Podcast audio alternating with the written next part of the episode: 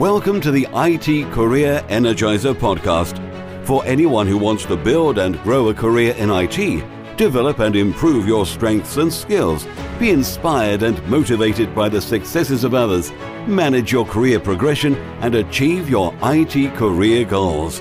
And now, your host, Phil Burgess. Welcome to episode forty-one of the I T Career Energizer, a podcast where I chat with inspiring I T professionals, consultants and experts from around the world. To find out more about the podcast, visit it career energizer dot com. And don't forget to subscribe to get new episodes automatically downloaded to your device. And now let's chat with today's featured guest, David J. Anderson. David is the chairman of Lean Kanban Incorporated, a management training events and publishing business which licenses its brands and franchises its events and training classes globally. David began his career as a games developer in the early nineteen eighties and has worked at companies including I B M, Sprint, Motorola and Microsoft. He is also the author of several books, including the best-selling Kanban: Successful Evolutionary Change for Your Technology Business. So David, can I ask you to expand on that introduction and tell us a little bit more about yourself? Uh, well, first of all, thank you very much for having me, Phil. I really appreciate the opportunity. And uh, uh, hello to everyone who might be listening.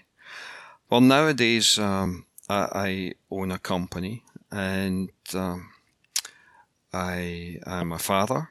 I have two teenage daughters. And I'm currently speaking to you from uh, Cascais in Portugal, which is close to Lisbon, uh, on the beach. And I'm I'm living here for a few weeks at this time of year with my uh, girlfriend. There's a lot in there, you know. So I, I started as a software developer. I started as a games developer. And it wasn't until a bit later that I went to university and learned how to be a real software engineer. We might talk about that a little bit. I worked in a few startup companies. Um, I was penniless at the end of that. Then I worked at I B M as a contractor. And I started um, a, a journey in, you know, in big corporations. And ultimately, uh, I ran the software engineering group for a company called Corbis, which is or was a privately owned company that Bill Gates owns. So I've met Bill Gates, I've met Richard Branson, and I've met Prince Charles um, in my life. And the, the, if I had to list the three most famous people I've bumped into somehow or another, it's those three. Okay, is that the sort of people you usually bump into? I wouldn't say so, no. But uh, but they're all interesting characters, you know. So can you share a unique career tip that the I T Career Energizer audience need to know and probably don't? Oh, well, it's hard to say what people don't know. But uh, the, the, uh, I, I love the, the, the famous Yogi Bear quote, when you come to a fork in the road, take it. Never look back and never regret, you know. Make the best of the choices that you make in life, and uh, regardless of what field you pursue, it's always possible to excel, to become world class uh, at whatever you do, even if it's something very basic. I meet people who just love their job. Uh, there was a, a, a guy who's the doorman at the um, at the exhibition center in downtown Seattle, and he wears this beautiful uh, uh, uniform, long coat and top hat, and he has the gloves, you know, the whole deal. And this guy just loves his job. You know, it's inspiring to see him, the way that he greets people and holds the door open for them and so on. So even in incredibly mundane jobs, people can be uh, world class, they can be exceptional. So Uh, you, you know, don't regret, right? And to feel fulfilled in what you're doing, uh, Daniel Pink taught us you need mastery, autonomy, and purpose, and it's worth thinking a little bit about that, you know. Like, find a place that you can work where you can obtain those things, mastery, autonomy, and purpose. And you know, from time to time in your career, don't be afraid to fire your boss. The, the saying is that people join companies, they join the vision, the purpose, whatever the company has, but they leave their boss. And if you have a boss that doesn't give you that opportunity to have mastery, autonomy, and purpose, quit. Go uh, find somewhere else to work. I, and I want to expand a little bit about that. Pursue mastery, right? So to master something, you need to do it for a while. And particularly for young people listening to this, it's not always obvious. I remember being, you know, that fifteen, sixteen-year-old kid and thinking uh, I could do anything and I can rule the world. And it wasn't until considerably later that I looked back and thought, you know, that ten, fifteen years experience really helped. So the the first thing is to forget the ten thousand hours rule that Malcolm Gladwell popularized, right? There's no magic number. But as a general principle, five to ten years of doing something is probably the, the order of magnitude you need to be thinking. Uh, and to master something, you also need to teach it.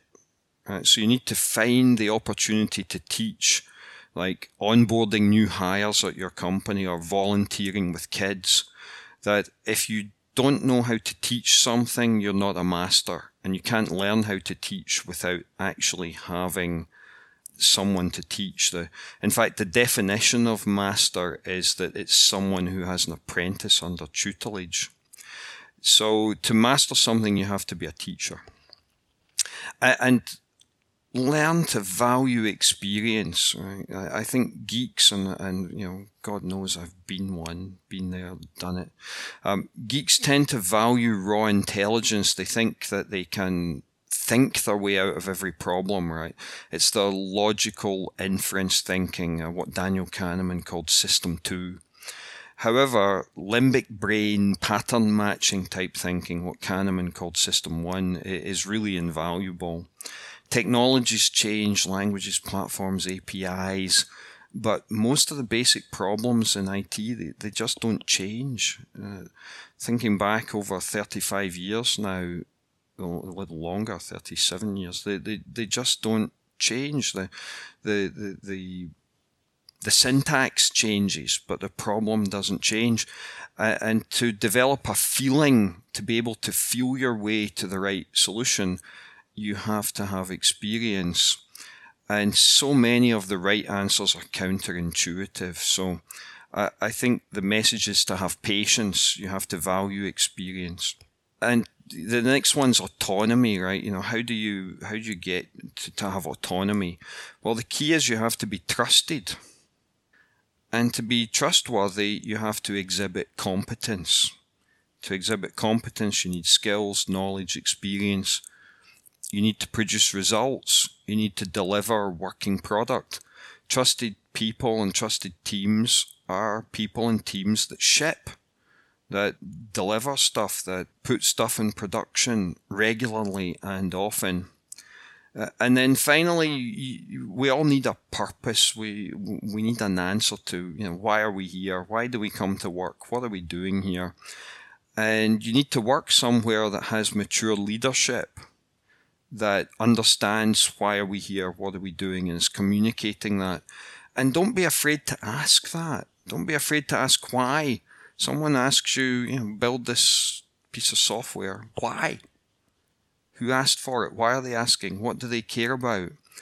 And if someone can't tell you the answer to that, you need a different place to work. So ultimately, if you're going to feel fulfilled, if you're going to have that autonomy, mastery, and purpose, you need to be prepared to fire your boss now and again. Can you tell us maybe about your worst I T career moment and what you learned from that experience? Oh, yeah, the, uh, I saw this on your list of questions, and it's really a, a hard one. Worst career moment. Uh, I, I think all careers are riddled with failures. And uh, certainly I've been fired a couple of times. You know, politics happen in big companies. And from time to time, you may find yourself in that position. You, you might find that you get fired And it could be that you didn't really do anything wrong, that you did the right thing for the customer or some other stakeholder, or just because you acted in a professional and ethically correct manner. You know, just recently, the, the guy who wrote the code for the, uh, the, the, the V W engine management system that, uh, that tricked the emissions testing, he got sent to jail for four years. So uh, imagine that he had pushed back and he'd said, you know what, this is unethical. You're asking me to do something unethical. Well, quite possibly he would have been fired.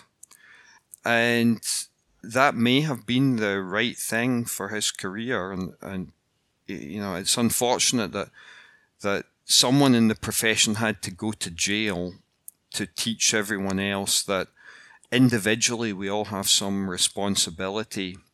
So you, you need to think about what you value, and would you rather find a new job and have your principles, your ethics, your self-esteem intact, or would you shut your mouth, keep your head down, keep your job, res- and, and respect yourself a little bit less? And these are tough questions as you get older, right? That you, you'll never get any judgment from me, because real life happens. We all have periods in our life when we have sick parents or sick children or sick spouses uh, or other real life challenges to deal with. And there are times when we have to compromise. We have to say, you know what? I don't like it. I don't like what I've been asked to do, but I need to keep my head down and keep paying the bills because there's some greater concern in my life. But if you don't have those things right now and you're being asked to pursue something that's that's unethical, maybe you need to push back on it. And if you get fired, it's not your fault. There, there was one other time I got fired where the, basically I ran into a narcissistic boss. Uh, and, it, it, you know, if you research this, you'll find that The, the advice on narcissistic bosses is pretty much get out. If you realize you're working for a narcissist, there's nothing you can do about it. It's um, you're set up for failure. Because if you start to do a good job, the narcissist feels threatened by that. Yeah. And then they start working to undermine you. And it's, it's just a, a horrible situation. And it becomes a question of, do you quit first before the narcissist fires you? So don't get too upset if you get uh, fired. Uh, however, I did actually come up with what I think is probably my worst career moment. And it actually dates back to nineteen ninety. And at the time I was running a small uh, games development house while I was studying at university, actually, simultaneously.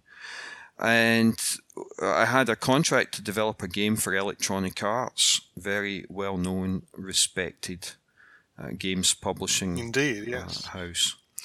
And uh, the, the end product, it, it just wasn't a good game. Uh, we had pushed the limits of the machine capability too far. And the consequence was that at, at some stages of the game, the, the the the refresh rate for the frames was only four per second, and it was too it was too jerky, and it was averaging eight or nine frames a second. And really, uh, even in those days, a decent game needed to be about twelve frames a second. And the game design lacked it lacked a truly unique selling point. It lacked originality. And um, the, the consequence is they looked at the finished product and said, you know what, we're not going to publish it. And it hurt me financially. I had real skin in the game. And uh, it caused me to quit the games industry. Uh, I recognized that as a development house, we were all in. We had one game in development at a time. While the publishers like E A, they were they had a risk-hedged portfolio. They had twenty to forty games in development at any one time, and they could afford to cut half of them and not actually release them to production at all. So uh, it was a very early life lesson that it just wasn't possible to manage risk without considerable scale in the business. And I decided to um, you know, pursue other avenues. I, I graduated university and I, I went in a different direction. Okay, can you maybe take us to your career highlight or greatest success and tell us about that? This is another good question that I, I, I saw on your list and I thought, wow, tough one. um, because really I've been blessed with many great opportunities in my career.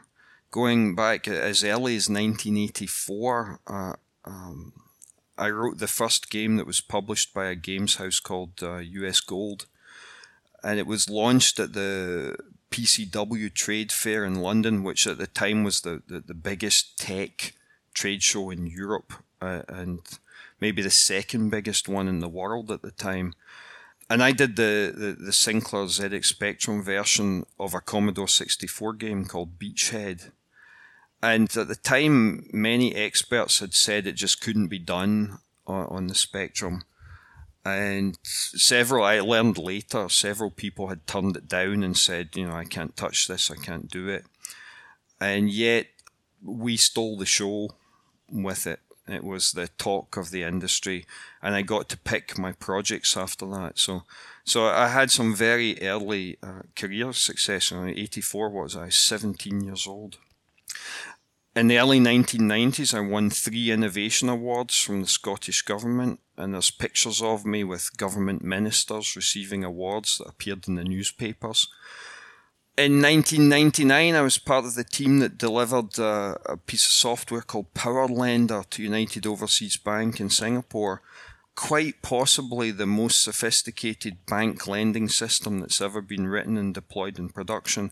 And we developed it using uh, a process. You know, it was a big project, big team, twenty million dollars, something like that. And uh, that process became known as feature-driven development. And it was my entry into what later became known as, as the Agile Software Development movement. All right, so I, I was in that from the beginning. I was I was part of that. Uh, we called them lightweight methods as early as nineteen ninety-seven. And years later, two thousand eleven, I was at the ten-year anniversary of the Agile Manifesto at the Snowbird Resort in Utah at the invitation of Alistair Cockburn.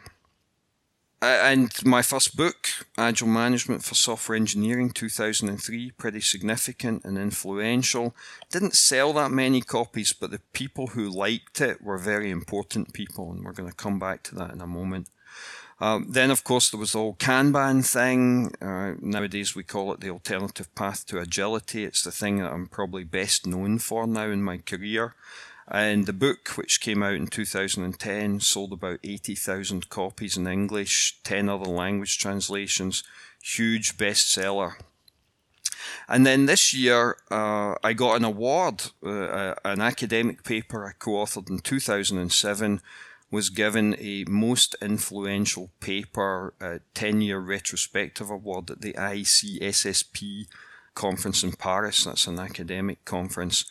And the, the the people in the audience listening to my, if you like, acceptance speech were some of the, the, the good and great in academic software engineering from around the world. And it, it was really quite stunning. But all of that doesn't answer your question, right? I T career highlight. I think the, the, the highlight for me is two lectures that I've given. One at U S C, that's the University of Southern California in Los Angeles, and the other one was at my alma mater, the University of Strathclyde. And uh, with the Strathclyde one, I was invited to talk to the fourth year undergraduates, so the people who are about to graduate with their their bachelor's degrees, and uh, and give them career advice. So in a one-hour lecture, the, the theme that I had was pursue risk and uncertainty, choose the path with the highest chance of failure.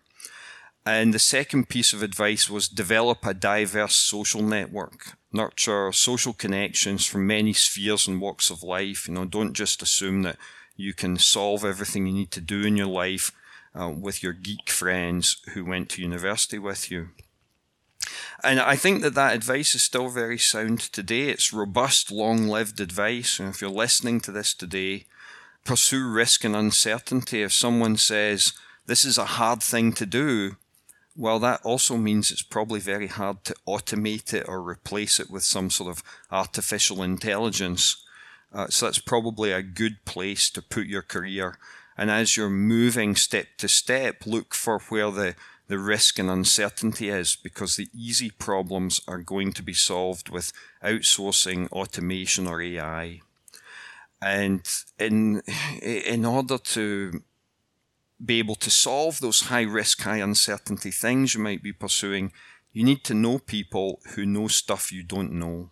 So a really diverse social network uh, makes a huge difference.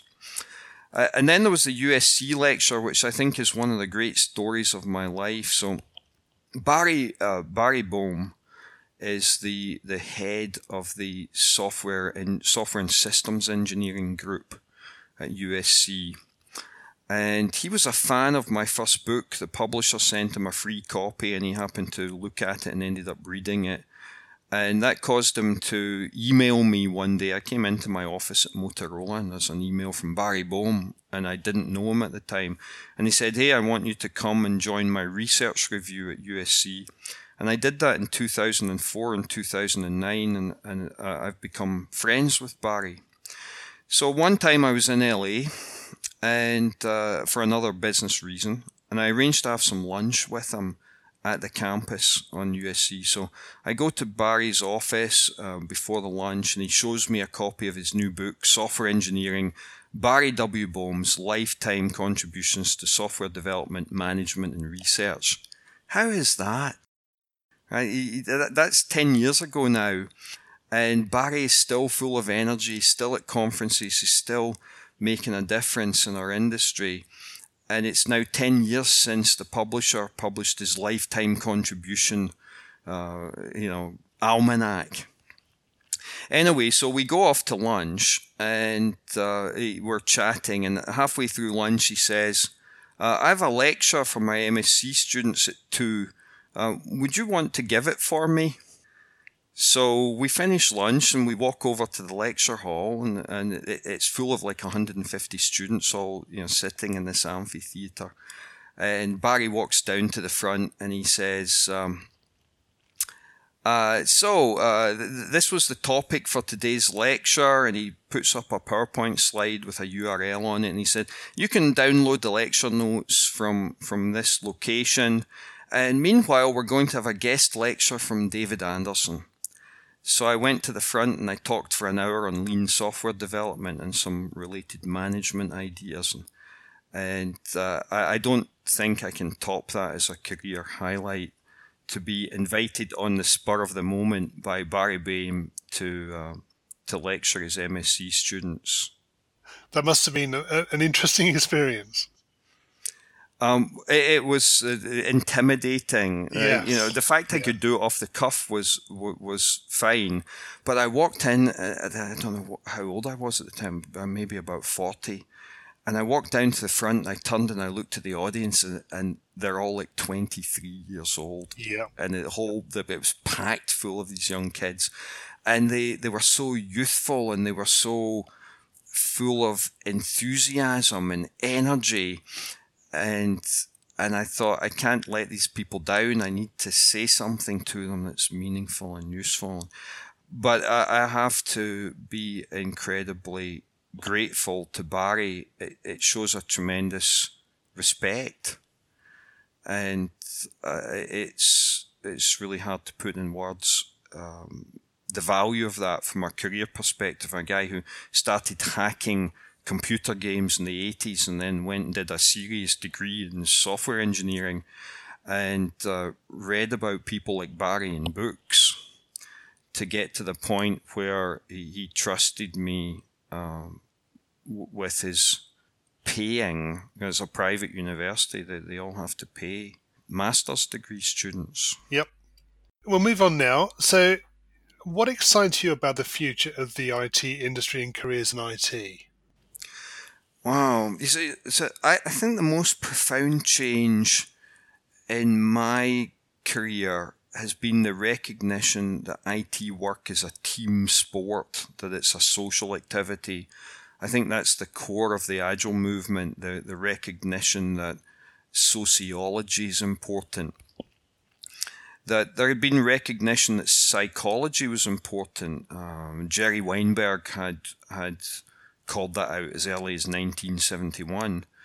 So I think we understood that programmers are human, but now we understand that they're that they're not individual humans; they're groups of humans. And sociology has become uh, really important, uh, and hence what was true about leadership and organization of humans as early as Egyptian times is largely still true today. Technologies change; they come and go. People don't really change. The way they behave socially uh, doesn't change very much. And sociology is the big thing, the, the, the human aspect to the profession. That's what excites me the most. Okay, we're going to move into the reveal round now. Are you ready for this? Sure, let's go for it. Okay, so what first attracted you to a career in I T? Oh, nineteen eighty. I think I, I, I was a, you know, a young kid with some ambition. And I was hanging out with a few other young kids with ambition, and we we were entrepreneurial. We were looking at, you know, what can we do with our lives? What kind of business can we start? And we thought electronics might be interesting, but it was just at the point, it was the digital revolution was happening, and personal computers were beginning to emerge. And in nineteen eighty-one, the Sinclair Z X eighty-one computer appeared. And at that time, I was fourteen years old, and I and three of my friends, we all bought those computers and learned how to program them. And by Christmas nineteen eighty-one, we were selling software. We were running our own little software company while we were attending what Americans would call middle school. Yes. Yeah. What is the best career advice you've ever received? Oh, so it's so many of these questions are like, what's the one thing? Yes. And I had to think hard about this because there's really two things. Um, but if I have to narrow it down to one, it's perseverance. That you just have to stick at it. If you believe in something, stick at it. Keep doing it. If you want to learn to be good at something, persevere. Keep trying. Keep working on it. Um, don't let people put you off. And the, the close second on this one was to ask yourself, what are people afraid of?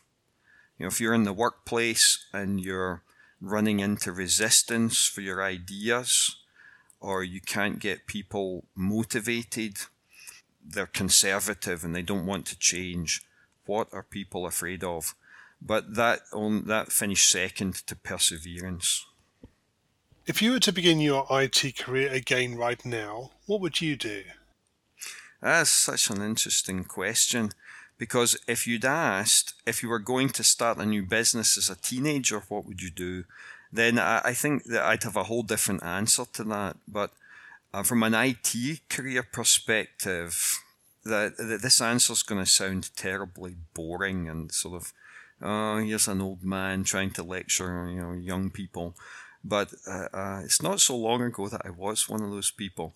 So uh, I actually think from an I T career perspective, acting with some humility, enlisting in a really good university, one that has a reputation for being good at computer science or software engineering or electronics or some related Uh, thing, or perhaps is uh, exceptional in research and things like uh, artificial intelligence or control systems or something.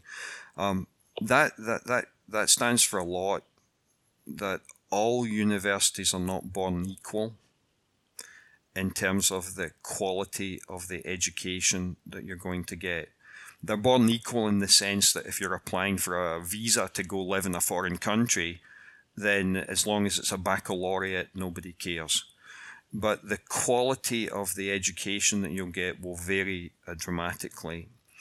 And while doing that, learn the fundamentals.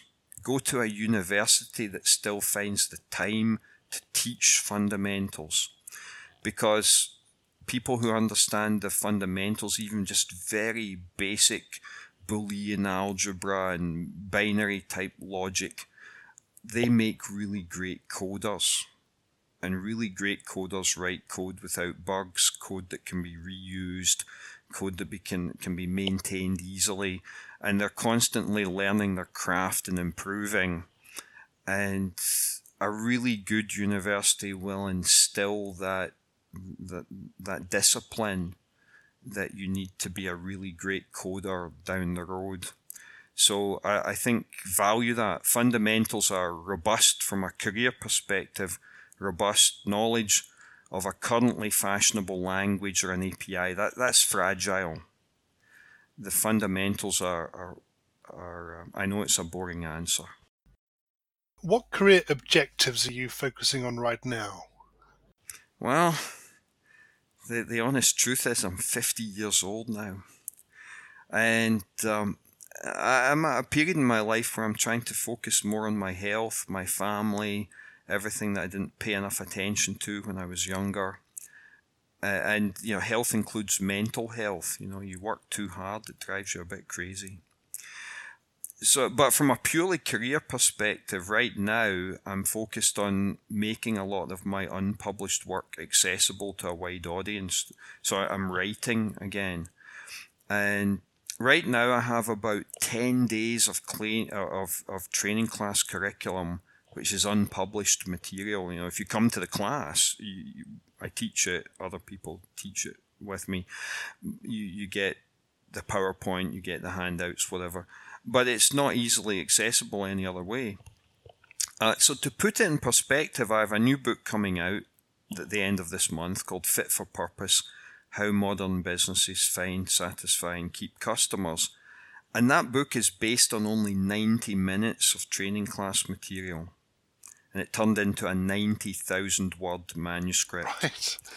So uh, I've got four or five books buried in the uh, in the remaining unpublished class material, at least.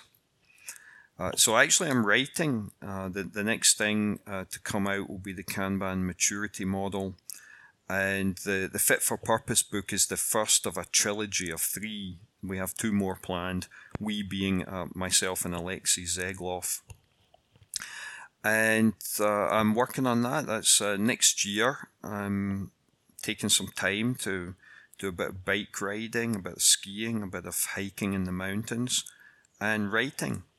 And occasionally I, I give some speeches. Meanwhile, I've handed the leadership of my business over to Todd Little, who is the new C E O of Lean Kanban Incorporated. What's the number one non-technical skill that has helped you in your career so far? Communication, and specifically public speaking. When I was in uh, what we British people call secondary school, for Americans that's middle or high school, um, I, I was in the debate society and learning to, for example, argue a position that you don't personally hold or believe in, and having to argue that in front of often a hostile audience of kids from another school, that that's an amazing personal development experience. So learning public speaking from a young age has been incredibly useful. And in general, communication, developing skills as a writer, being articulate, knowing how to tell stories, knowing how to be motivational and at times persuasive has really been uh, invaluable. That that is the number one non-technical skill. Can you share a parting piece of career advice with the I T Career Energizer audience? Oh, I think I hit on some really good ones already. You know, the pursue risk and uncertainty, develop a a broad social network. People ask me, well, how do I do that? And I tell them to watch a movie called Charlie Wilson's War. Charlie Wilson was a, a member of the House of uh, Representatives uh, from Texas. and he orchestrated the uh, the the, covert, the the C I A's covert ops uh, against the uh, Soviet Union in Afghanistan. And what enabled him to do that was an incredibly diverse social network. And if you watch the movie, you'll understand. And finally, what's the best way we can find out more about you and potentially connect with you? All right, well, so just a final mention that I have a new book coming out at the end of this month, um, Fit for Purpose, How Modern Businesses Find, Satisfy, and Keep Customers, co-authored with my friend Alexei Zegloff. Um, well, the, the, the book launch will be in, in Paris on November the twenty-eighth. And it's a business book, it, it, but I T people will find it immensely helpful when they're developing things like specifications or making process improvements. It, it helps people understand a, a few fundamental questions. How do you know whether a change uh, to a product specification or to a delivery process, how do you know if that change is actually an improvement? Uh, what purpose did your customer have when they came to you with a request for a product or a service that you deliver? And have you fulfilled that purpose? And are they satisfied? And uh, the book answers those questions for you, hopefully uh, in an enjoyable and very readable manner. And meanwhile, you can always find me on LinkedIn. Um, my LinkedIn is Agile Management, so linkedin.com slash in slash Agile Management. And uh, my company website is w w w dot lean kanban dot com. David, thank you so much for joining me on the I T Career Energizer podcast today. It's been great chatting with you. Thank you so much for inviting me. I really appreciate it. Thanks very much, Phil. My thanks to David for being such a great guest. You can find full show notes, including links mentioned during the show, at itcareerenergizer.com slash E41. In next week's episode, I'll be talking with Rex Black, a leader in the field of software testing and a prolific author of books and articles. To get next week's and future episodes automatically downloaded and available to play, simply subscribe to the podcast in iTunes, Stitcher, or whichever streaming service you're using to listen in. As you probably know, there will be changes to the show's release schedule quite soon, so subscribing to the show now will ensure that you don't miss out on new episodes being released. And remember, if you're not growing your career, you're slowing your career. Thanks for listening and have a great week. Thanks for listening to the I T Career Energizer podcast. To find out more about building a successful career in I T, visit it career energizer dot com.